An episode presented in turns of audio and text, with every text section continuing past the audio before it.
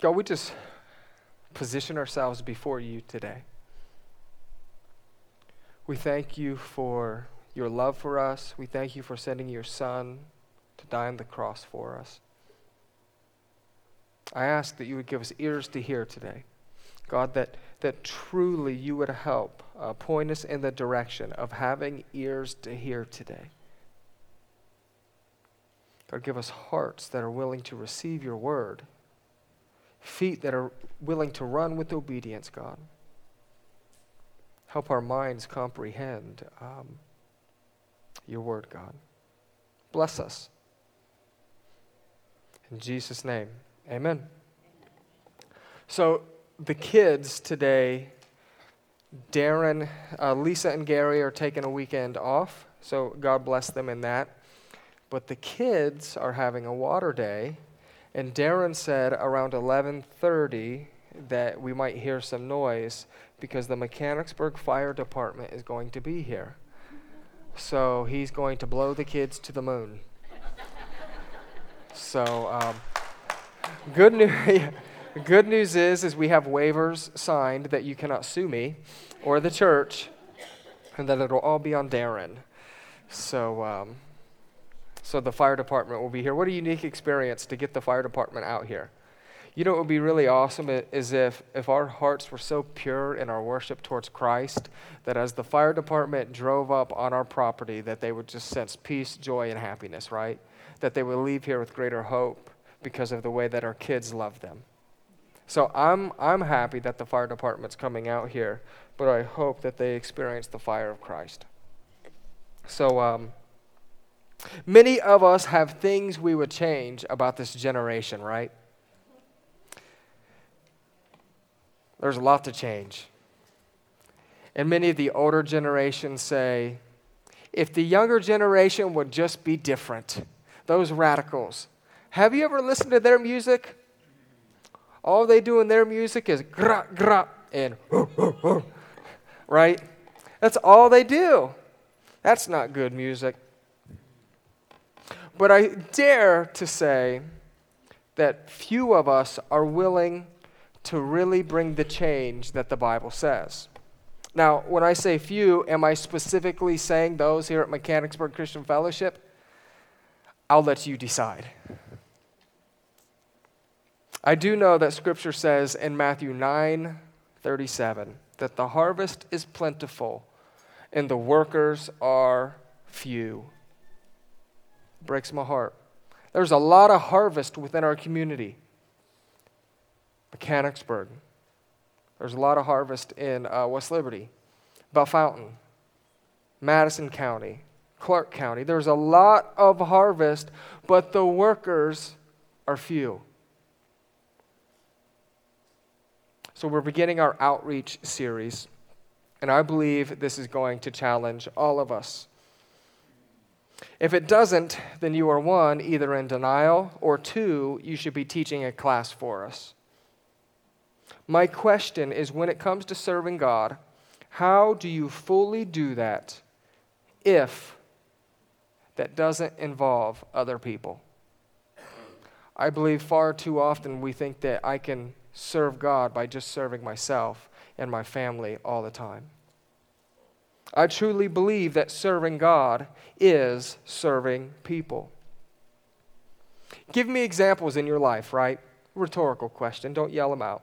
But give me examples in your life where God has called you to serve Him through only serving yourself.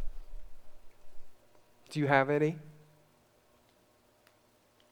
Most of the time, what keeps us from serving people, though, is what? What keeps us from serving people? People. People keep us from serving people. You want to know why? People are rude, they're tiring, they're exhausting. They're thick headed. They're annoying. They're hard to be around. I mean, the list could go on, right? And sometimes they're all right. If they get you Chipotle gift cards, there's a lot of grace. But I am learning that many of you guys do not like Chipotle, which, um, or what Chipotle stands for.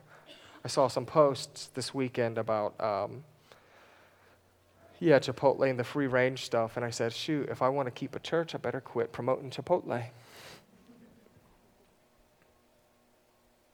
People are challenging, right? If someone's challenging in your life, raise your hand.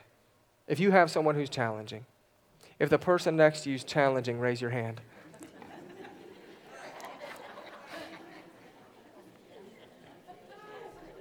Just look at them. Just look at them right now and say, You are challenging.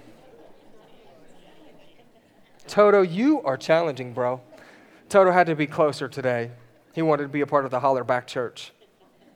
He was, uh, he was bragging last week. He said, I'm going to beat you in cornhole. I said, Bet. So Toto and I are going to have to do that sometime.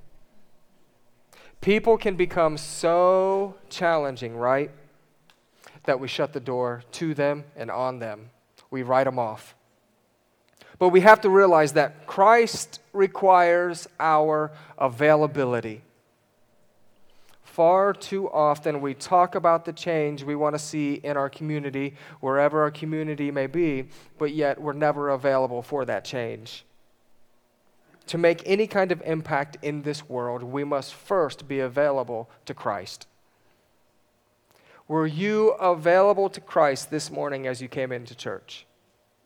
As we had the opportunity to worship and praise Him, did you just come to church or were you available to Him to say, God, if you want me to go over um, to share a word with someone, if you want me to encourage someone, if you want me to give someone a $5 bill, I was available we must first be available. Far too often, we want God to give us the mission first, to see if we are available to do what He asks. Right?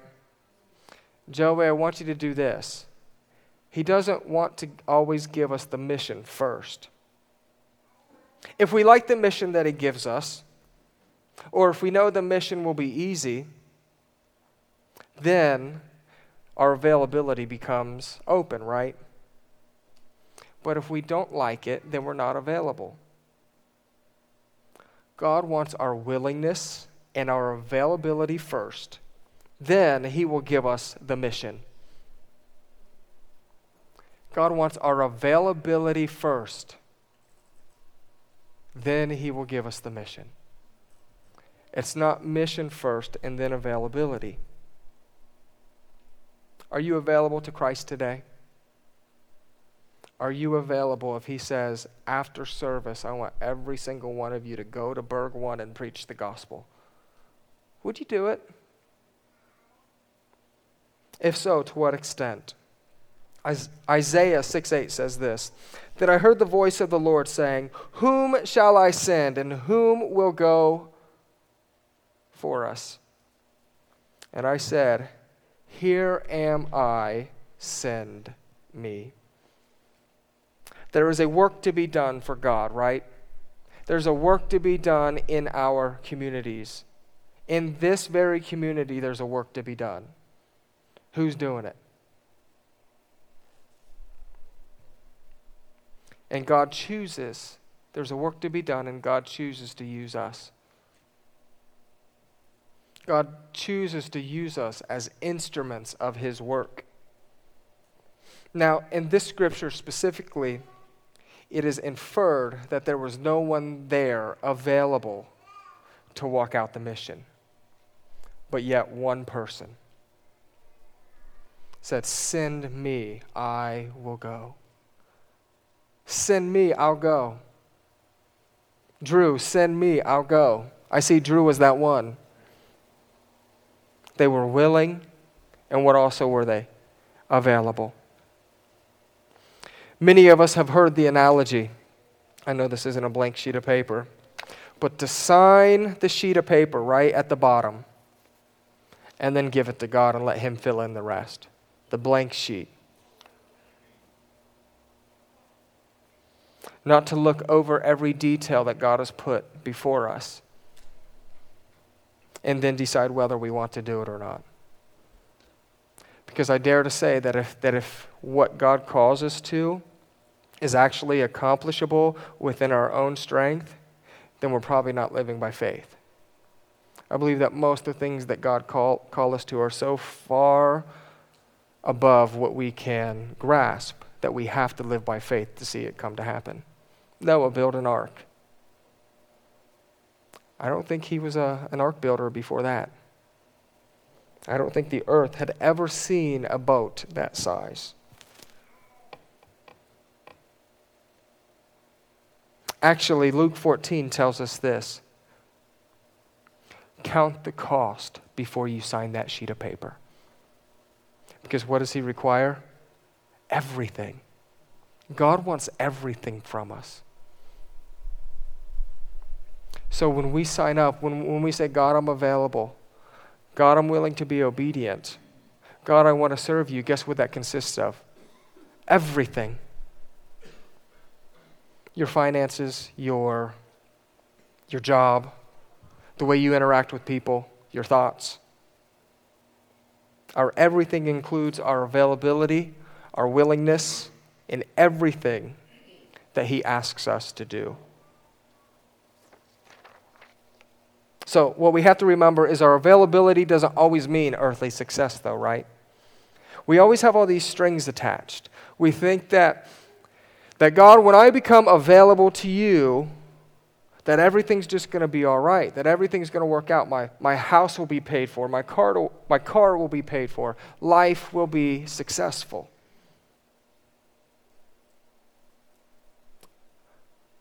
But following Christ doesn't always mean earthly success. 1 Peter 4:10. God has given, given each of you a gift from his great variety of spiritual gifts. Use them well to serve one another. I don't see anything here about where it says use them so that you can become successful. It doesn't say use your gift to become successful. It says use them to serve one another. God isn't calling us to be successful. He's calling us to be faithful in using our gift to serve others. Faithful. I do not believe with all of the souls we want to see saved in our communities that faithful is a once in a lifetime type thing. Just because I was once faithful doesn't mean I was faithful today. Faithful doesn't mean with the people we are comfortable with either. It's easy for me to be faithful in my availability in my obedience with my family, with my friends, with the people I prefer. Faithful doesn't mean we will wait for another person to start. Faithful doesn't mean you will like it. Faithful doesn't um, doesn't mean success will come your way. And this is all in light of the first statement that I made. We have a generation of people, young and old, who we, who we would like to see different. The gift that God has given you is to bring salvation, to bring life, to break chains to this generation so that they can surrender to Him. How are you being faithful with the gift that God has given you? Faithful means, in spite of all else, we will be obedient to God, in spite of everything else. Now, one of the biggest questions that Christians or believers have is, Well, I don't know what my gift is. Well, you know what? That's not God's fault right? If you don't know what your gift is, read the Bible, pursue Him in prayer, and talk to a church leader. You can discover what your gift is. Far too often, we think that one has to be an evangelist to share the gospel, right? How many of you guys ever think that? Seriously, in your subconscious, don't you often think that the only one who's supposed to be out on the street sharing the gospel is the evangelist? And far too often we say, That's not my gift. So we see a brother in need, we see a sister in need, we see someone at Walmart who probably doesn't know Jesus, and what do we say? That's for the evangelist. Really? Is it really? Are the evangelists the only people in the Bible who can share the good news of Jesus?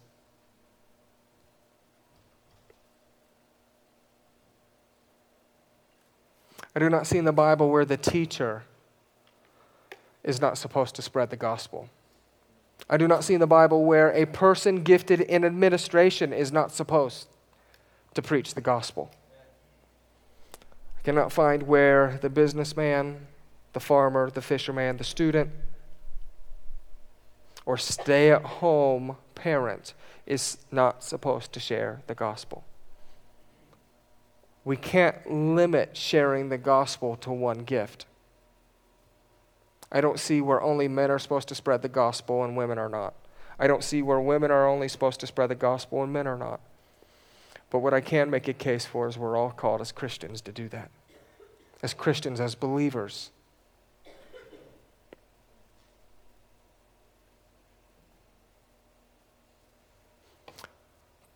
Can't find anywhere in the Bible where Christians are not supposed to share that good news. It's like this. When you go to Taco Bell at late night, right? When you got the late night munchies, that used to be one of their slogans, wasn't it? When you have the late night munchies and you go to Taco Bell and you order three gorditos, whatever they are, with extra beans and hot sauce. You eat those. What's going to happen at 3 in the morning? I'm serious. You know what's going to happen. Your stomach's going to start speaking in tongues. Your body's going to get the interpretation. And that demon's going to be delivered in the toilet. You know what you're going to get. Preach. Preach. You know what you're going to get. Likewise, in Luke 14, when Christ tells us to count the cost, when you become a Christian, you should have counted the cost of what you're going to get.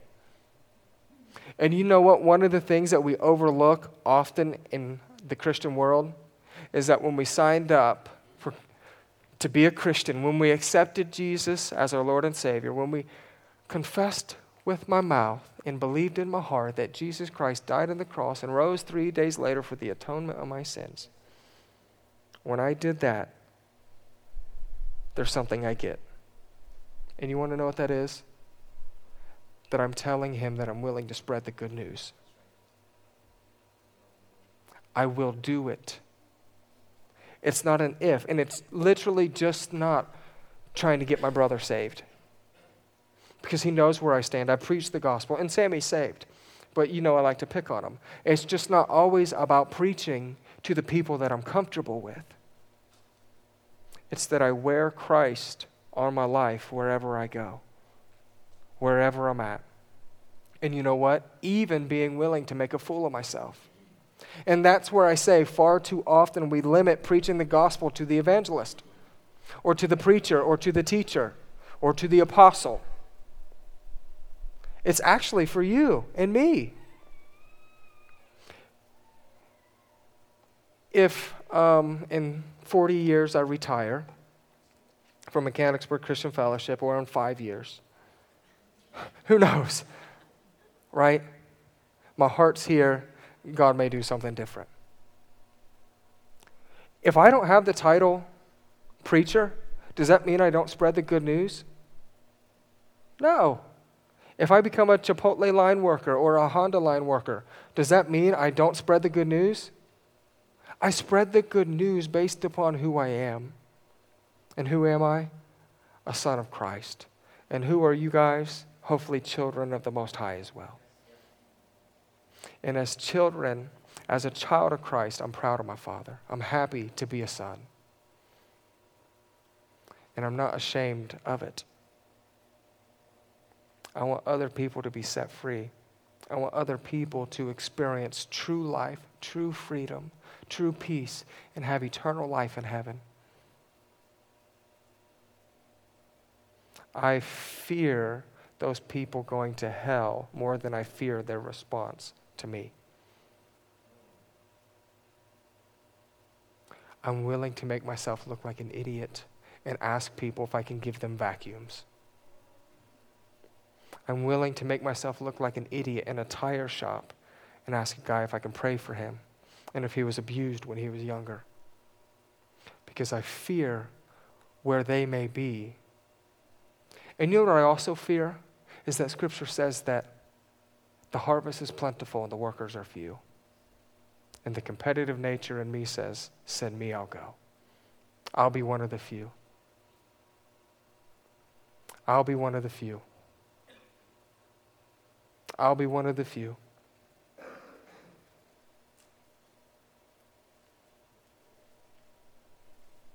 See, you reap what you sow, right? You guys have all heard that. Do you realize how many Christians desire for friends and family members to be saved? Actually, how many of you right now have someone in your life that you wish was saved? Hopefully, all of us.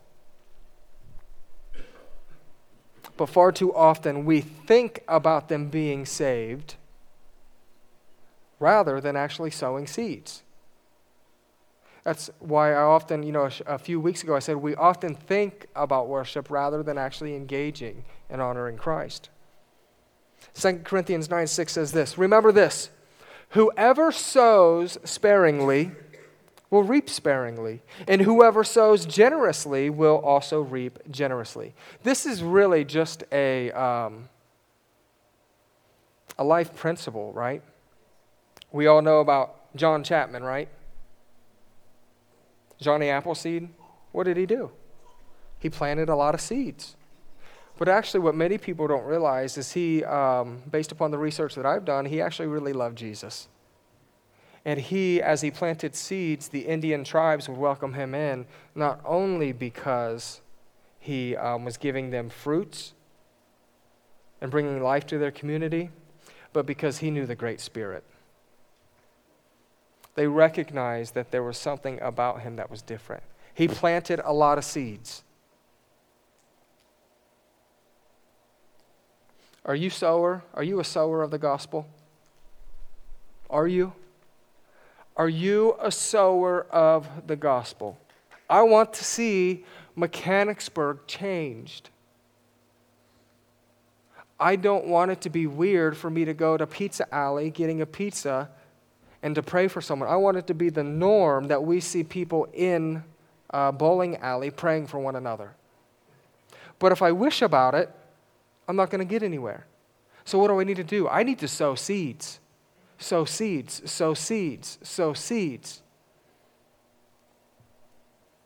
How many people this week that are unbelievers, that aren't saved, did you share the gospel with? Unsaved people. The harvest is plentiful, the workers are few. Who's the harvest? I believe the harvest are those who are not saved. The harvest is plentiful, the workers are few. I'm fairly certain that the apostles didn't only share the people or share the gospel with the people they were acquainted with. They were unapologetic people who shared the gospel and walked out the Great Commission as a way of life. In the stores, at Starbucks, in the computer labs, wherever they were, it was a way of life. They sowed, they watered, they, reap, they reaped. They sowed, they watered, they reaped.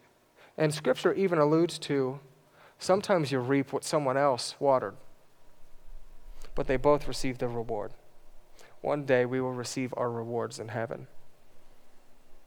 So, Macy and I bought some sunflower seeds, right? We don't know what we're going to do with them yet. They're still in the pack.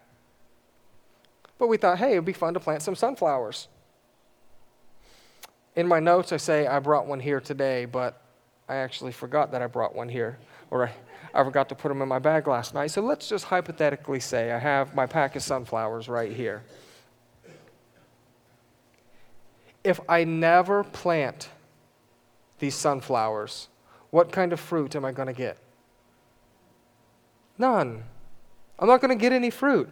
What about, what about if I think about planting the sunflowers? What about if I have the best intentions? I have the best intentions to plant these sunflowers, but I'm not doing anything with these sunflowers. They're just sitting in the pantry at home. You mean to tell me I can't just have good intentions and produce fruit?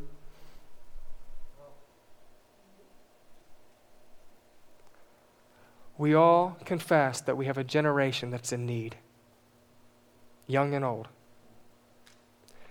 Can we just have good intentions with this generation and hope that it gets better? Can we just think about the change we want to see in this generation? We can certainly pray about it.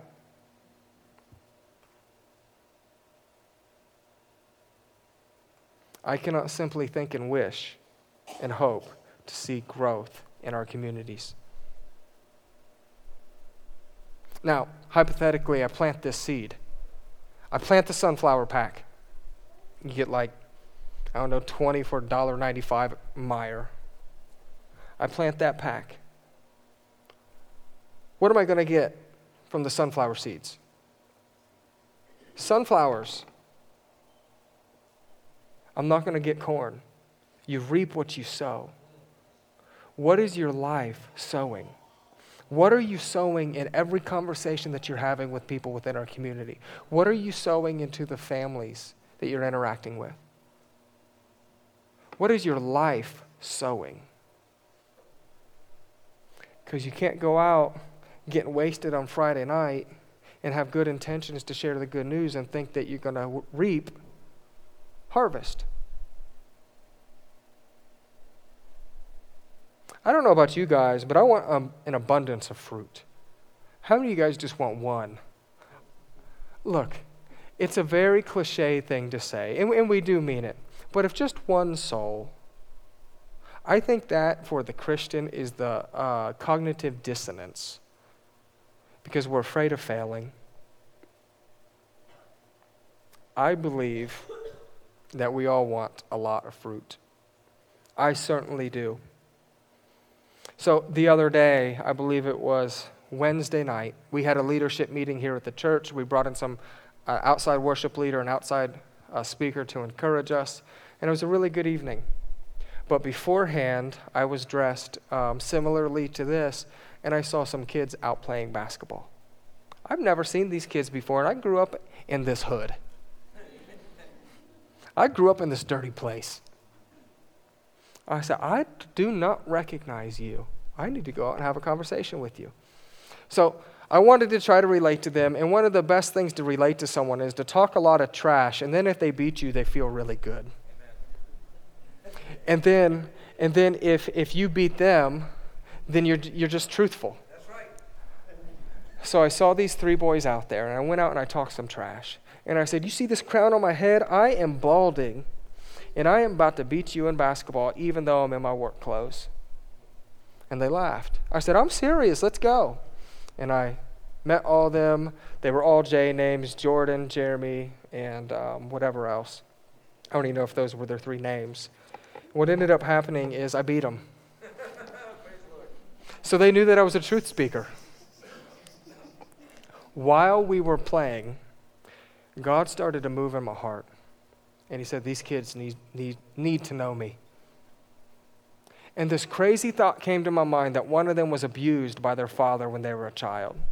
And now I'm starting to get nervous. Dadgummit. God really humbled me now. I came out here talking all this trash, and now I have to say something so far to the left. I want to reap harvest, I want souls to be saved. So now I'm working this, and then two baby mamas came walking up smoking Marlboros with their kids. Came up and gave one a kiss on the lips. And I'm like, ew, it's disgusting. I knew I had to share with them. So you know what I did? I said, hey guys, I just wanted to share with you that um, I have a relationship with God and. Um, kind of weird for me to even say this, but I believe that God's saying that one of you were beaten by your father. And I was observing their faces as I was saying this. And I said, One of you, I believe, were beaten by your father when you were a child, and God wants you to know that He never left you, He never forsaken you, and that He wants to bring healing to your life as you forgive that person. And I said, if that's you today, if that's you today, I want to lay hands on you and pray for you. I made eye contact with one of these kids. I know it was him. I know it was him. So, is that any of you? Nope, not me. Not me, not me.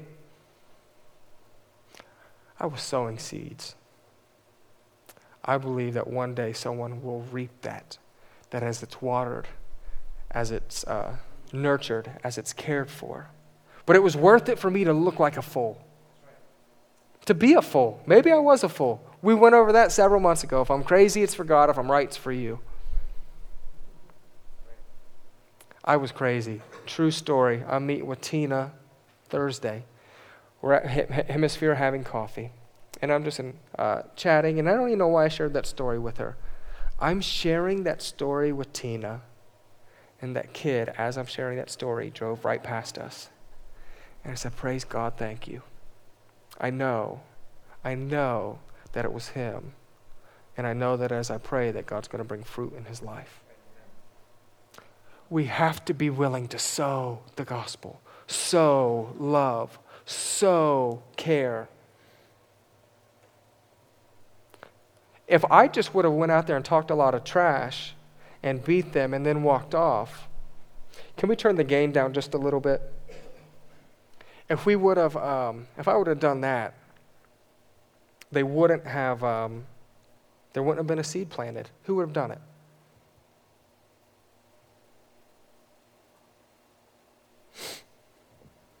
So, to me, um, literally, um, you won't believe the phone calls that I receive about being in these multi level marketing. I don't want to call them schemes, I'll call them businesses because some of you guys might be in those businesses in here. These multi marketing businesses. I get phone calls probably once a week and they see this charismatic personality who's willing to go talk to strangers, and they say, He's someone that can do this. And you know what I always tell them? I'm already in the business because what I do is make every conversation about Christ. Every conversation, I'm in every, literally everyone that I see is a potential soul for Christ. And what's unique is Ken was telling me the other day he said, Joey, you know what's interesting about Lindsay and I? The more that we hang out with you, we, we begin to see that look. We begin to see that you're getting into the flow, into the flow of, um, of ministry. Every soul is a potential soul saved, soul set free. Macy and I desire to see this community set free. Do you, see, do you desire to see your community set free? Bill, can we turn the gain down just a little bit more? Do you desire to see your community set free? Urbana, Mechanicsburg, Bellefontaine, West Liberty, Dayton. Do you desire to see that?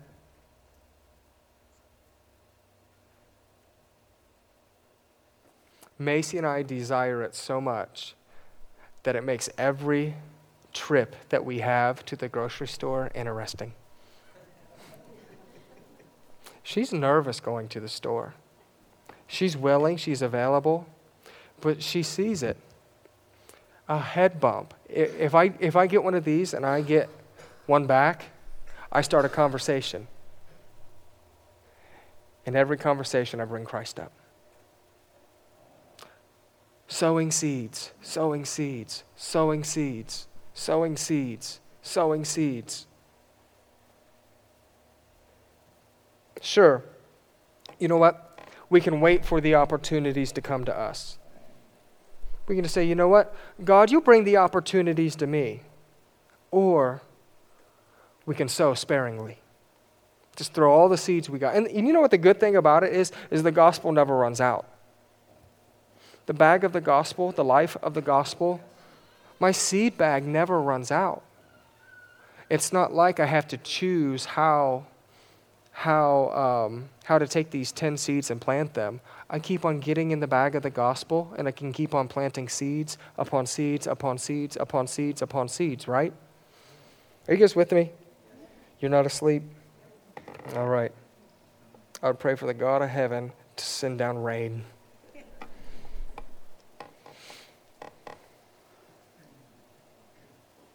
So, the fun thing about the law of fruit, though, do you guys know about the law of fruit? I don't even know if it's the law of fruit, but it is the law of fruit. But the law of fruit is this you have one seed. One seed makes one tomato plant, right? How many tomatoes does a tomato plant produce each year? If you get them from Lowe's, maybe like five. If you get them from Walmart, I don't know, maybe more. One seed produces one tomato plant. But you think of one tomato. On average, one tomato produces 150 to 300 seeds. One life, one seed that comes to life can mean how many lives, right? So, school teacher Edward Kimball helped lead Dwight Moody to Christ. Moody helped counsel Jay Chapman. Billy Sunday once worked for Chapman. Mordecai Ham was invited to Charlotte for a 1934 meeting because of a group that Sunday started with businessmen. At that meeting in 1934, Billy Graham happened to be there. Billy Graham made a greater commitment to Christ at that meeting. Billy Graham influenced how many lives in here? Billy Graham impacted how many lives around the world? Edward Kimball helped lead Dwight Moody to Christ. One seed that continued to reproduce and reproduce and reproduce. Guess what? Got us Billy Graham. Think of all the seeds that you can plant, which are scary, that maybe we might have the next Billy Graham or greater. One seed produces abundantly more fruit than one could ever imagine. One of the problems is that most people in a large group, statistically, most people in a large group always wait for the next person to do it. Or they assume someone else is picking up the slack, which often results in nobody doing anything. Can you guys relate to that? Most people in a group just assume that something's going to be done. Many of us in here are saying, I know someone else at Mechanicsburg Christian Fellowship is doing it, so they don't need me. We need everyone in this room to actively be engaged in a walk with Christ, to operate out of your gift. Because you know what? If you're assuming that someone else is doing it, that person who you are assuming is doing it is probably assuming that you're doing it, which means nothing's ever happening. See, God has given us a model for how to plant these seeds, how to go out and live this life. And it's, it's something that we signed up for when we gave our life to Christ.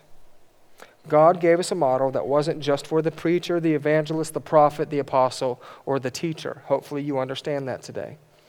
But actually, for the rich, for the poor, for the lonely, for the hurting,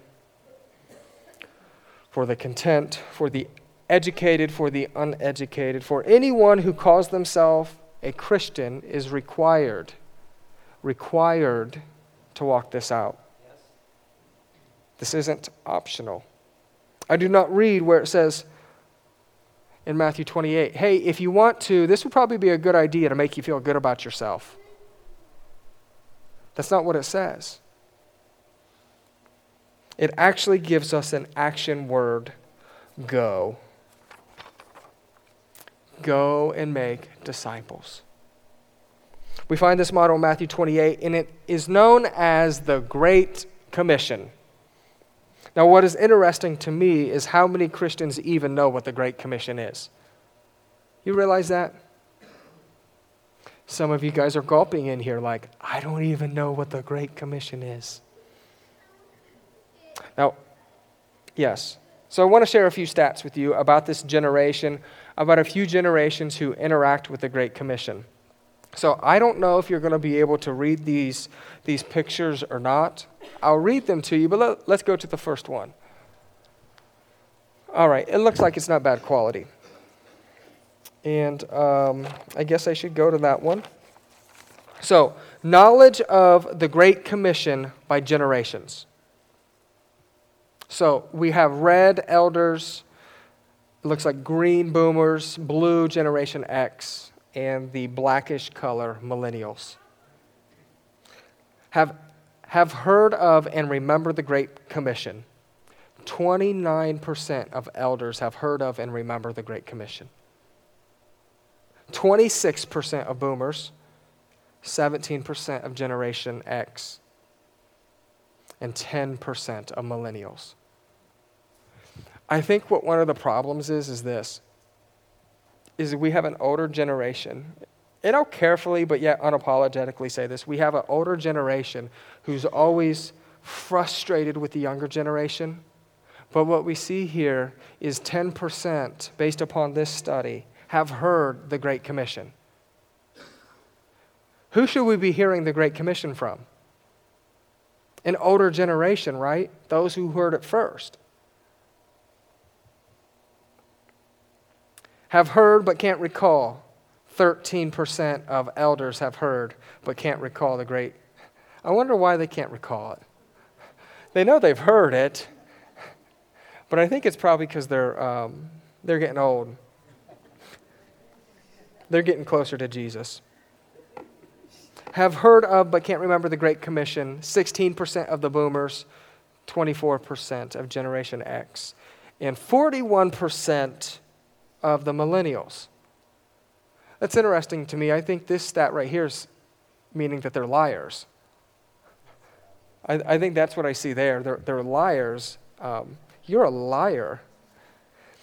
Correctly identify the Great Commission from a list 43% elders, 42% boomers, 41% Generation X, and 34% millennials. Guys, it's our job to partner with the generations to teach, to equip, to prepare, to release, right? Let's not just look down upon the younger generation. Let's say they're unaware, what can I do? Right? What about this? Do not know the Great Commission. 48%, 56%, 53, 41. Let's go to the next slide. All right. Do churchgoers recognize the Great Commission among the other verses? So, this was a survey of 1,000 people of churchgoers in 2017. So, let's see. If we, before, um, before we shared the Great Commission, did a survey in here, what is the Great Commission? So, 2% said, give back to Caesar what is Caesar and God what is God's. 5% Whoever wants to be my disciple must deny themselves and take up their cross and follow me. 8% said, I am the way, the truth, and the life. No one comes to the Father except through me. 16% said, Love the Lord your God with all your heart and with all your soul and with all your mind. This is the first and the greatest commandment. And the second is like it love your neighbor as yourself. And then you have two of the highest percentages. Maybe the Great Commission, or maybe it's not even here. Not sure if any of these passages are the Great Commission 33%. 37% got it right. Go and make disciples. Crazy stat, right? Let's go to the next slide. All right, we have our nice pie chart here. Churchgoers, ha- have you heard of the Great Commission? I am not sure. 6%. Yes, and it means. Yes, but I cannot recall the exact meaning 25%. Look at half the pie. Have you heard of the Great Commission? 51% of churchgoers have not heard of the Great Commission based upon this study. That's sad. And what I would dare to say is with the younger generation, with the younger generation, they would likely say they haven't heard of the Great Commission either. Please go home and make that your child make sure that your child and grandchild knows what the Great Commission is. Let's go to the next slide. Here's a question for this generation. Right here. Is moral truth absolute or relative? 35% say it's absolute, 44% say it's relative, and 21% say they have never thought about it. 44% of this generation, based upon this study, thinks that absolute truth is relative. You know what I keep on seeing here? Not that this is a horrible generation. That's not what I'm seeing. What I'm seeing here is that we, as a generation of believers, need to be out sharing the Great Commission, need to be making disciples, need to be preaching truth.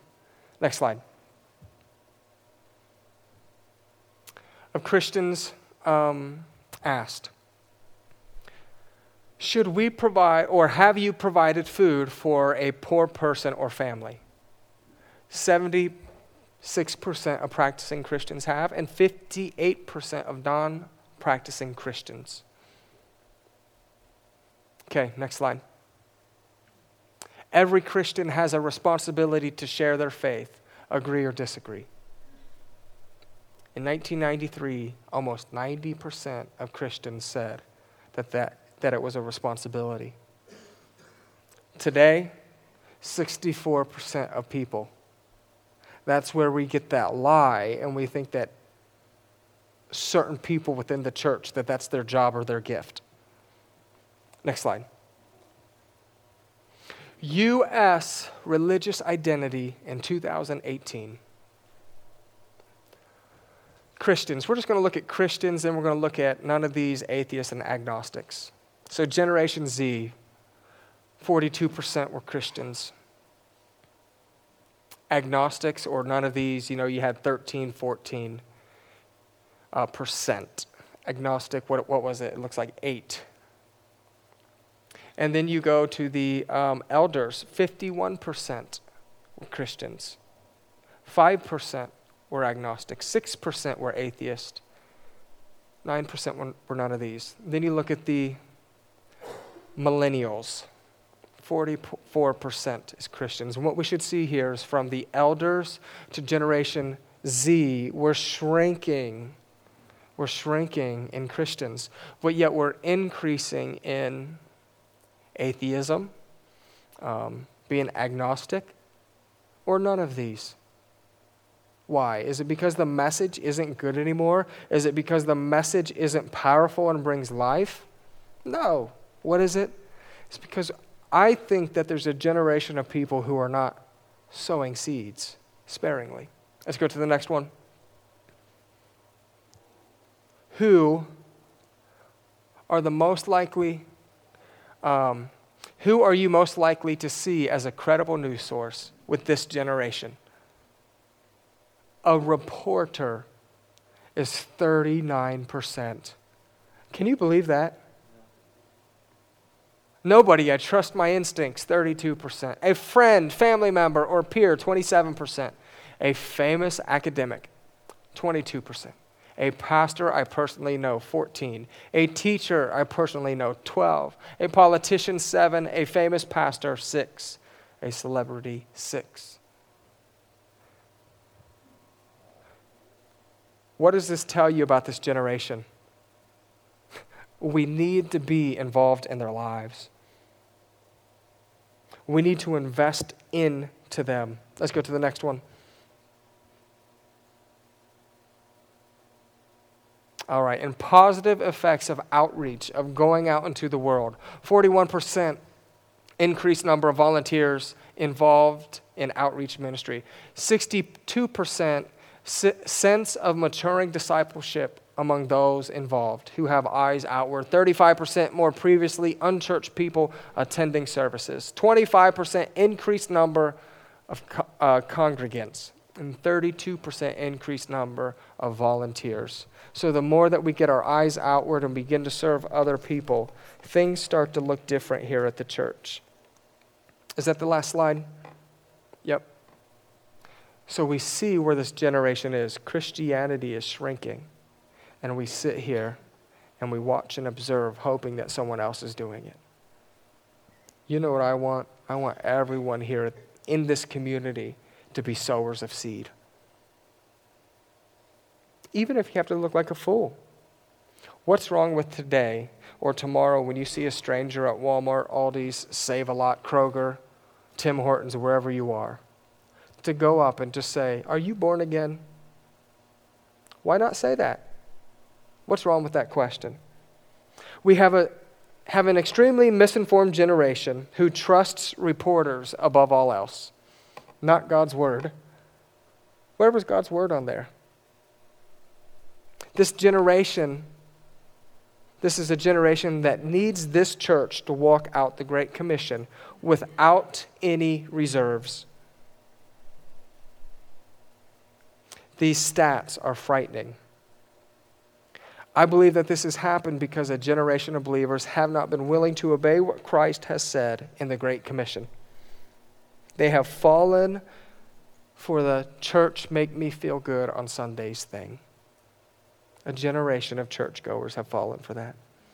Everyone, am I saying everyone? No. But there is a group of people that just really believe in Sunday make me feel good. So let's look at the Great Commission. If you have your Bibles, we're going to sit here for just a couple moments. Matthew 28, 16 through 20. This is important for you guys to know so that I know that you guys understand the Great Commission. Then the eleven disciples went to Galilee, to the mountain where Jesus had told them to go. When they saw him, they worshiped him, but some doubted. Then Jesus came to them and said, All authority in heaven and on earth has been given to me. Therefore, go and make disciples of all nations, baptizing them in the name of the Father and of the Son, and of the Holy Spirit, and teaching them to obey everything I have commanded you. And surely I am with you always to the very end of the age. So Jesus addresses that he has all authority in heaven and earth. So we better listen to this guy, right? All authority. Every bit of it in heaven and earth. What's interesting is how many of us actually listen to our earthly bosses better than we do the being who has all authority. Our earthly bosses tell us to do something, yes. God suggests something, we say, maybe next month, maybe when I get my time. So, what does Jesus say to do? What does he say Christians should do? Go and make disciples of all nations. Christians, you, me, what are we supposed to do? Go and make disciples of all nations. You play a part in this. I play a part in this. Do you think that there will be question? Question that I thought question that I had. I proposed it to Ken the other day. I said, Do you think that there's going to be Christians in heaven, Christians in heaven who never made a disciple? Now, look, some people who give their life to Christ on the deathbed, right, they don't have time to make disciples, they're certainly going to be in heaven. But what about if you were a Christian for 40 years and you never made a disciple? My question then to Ken was Were you really a Christian? That's a hard pill to swallow. And I wasn't proposing it to him like, Ken, are you making a disciple? But what I was questioning is we can't just think that we can live life as Christians and never pursue the Great Commission. And the challenging question would be is if we're not walking out the great commission, are we really living a life in surrender to Christ? Therefore, did we really mean it when we said I surrender everything to you?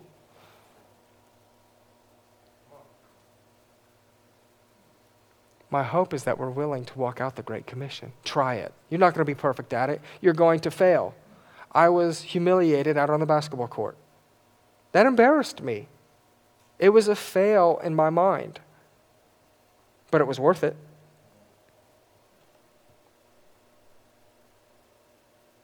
Will you be intentional this week to talk to an unsaved neighbor, a coworker, a friend, or someone you bump into on the way home from church? You can simply start the conversation like this Are you born again? You guys heard, uh, heard my story several months ago about starting a conversation by asking someone, Do you believe in the flat earth or the round earth? That led into a conversation about Jesus. You start however you want. But when you ask them, Are you born again? That's a great way. Because some of them will say yes or no, or some of them will say, I don't know anything about that. Tell them what being born again means. Remember, you reap what you sow, and you cannot make disciples without being available, obedient, and committed. It will be hard. You will be hurt, but you will re- receive rewards in heaven one day. Baptizing them in the name of the Father, and of the Son, and of the Holy Spirit. How many people have we been committed to and discipled to the point of them getting baptized? Does it literally mean that you need to come up here and be the one that dunks them in water? No. Well, let's be people that are committed to see Christians and our friends and our peers who didn't know Christ, getting them to the point of baptism, committing to them to the point of understanding the gospel and being obedient to baptism, right? How many people have we done that for and with? Let's strive for that, right? Teach them to obey everything that Jesus has said. I think far too often we believe that discipleship is just teaching people the way that we want to do life. Jesus gave us a model here. Do not create your own rules for what discipleship looks like. What are we supposed to do? Teach everything that Jesus obeyed. Teach the word. Teach the word, just not your opinion, just not to stay away from this person, but to teach the word. It's not simply to be nice and to only talk about life problems. And the best part about all of it for me is He will be with us. As we do this, as we make disciples, guess who's going to be with us? God will. When you're out with some hoodlums of the dirty burg playing basketball, trying to make disciples, Christ is with me. If you want to encounter God's presence, make disciples teach them to obey everything God has told us to obey. God increases in our lives when we begin to live for Him and for others. Our communities need Jesus, and looking and waiting is not making it happen. Our job is not just knowing the gospel, but to display and to teach the gospel. I want a gospel I don't want a gospel that serves me. I want a gospel that transforms me and transforms others. I don't need to share the gospel with Ken. Ken knows the gospel. You know what I'm supposed to, as a Christian, what I'm supposed to do? Display the gospel to Ken love, kindness, self control. I'll display it, commitment, covenant. There are people in this world who need you to share the gospel with them. Share it with them. Share this week. Outreach in our communities. So, what I'm going to do is um, I'm going to pray, and I'm going to ask God. When you look at Matthew 9:38, then it asks the Lord of the harvest to send workers. I'm going to ask the Lord of the harvest to send out workers. But what I want to challenge you in is this is I want you to stand with me if you are willing to start a conversation with an unbeliever this week about the gospel and be one of the workers who would stand um, stand up and say, I'm willing to be undignified this week. Guys, it is not easy. Every time I'm called to share the gospel with someone at the store, I freak out. But I look fear in the face, right? I look everything else in the face and I say, I'm going to do it because it's not about me. I fear God more than I fear that person's response to me. So if you're willing to start a conversation with an unbeliever this week, if you're willing to share the good news with someone this week, would you stand as I pray? Is it frightening? Yes. Is it required of Christians? Yes. Is it worth it? Yes. I'm going to pray. God, challenging mes- message, God, um, to help this generation learn about you.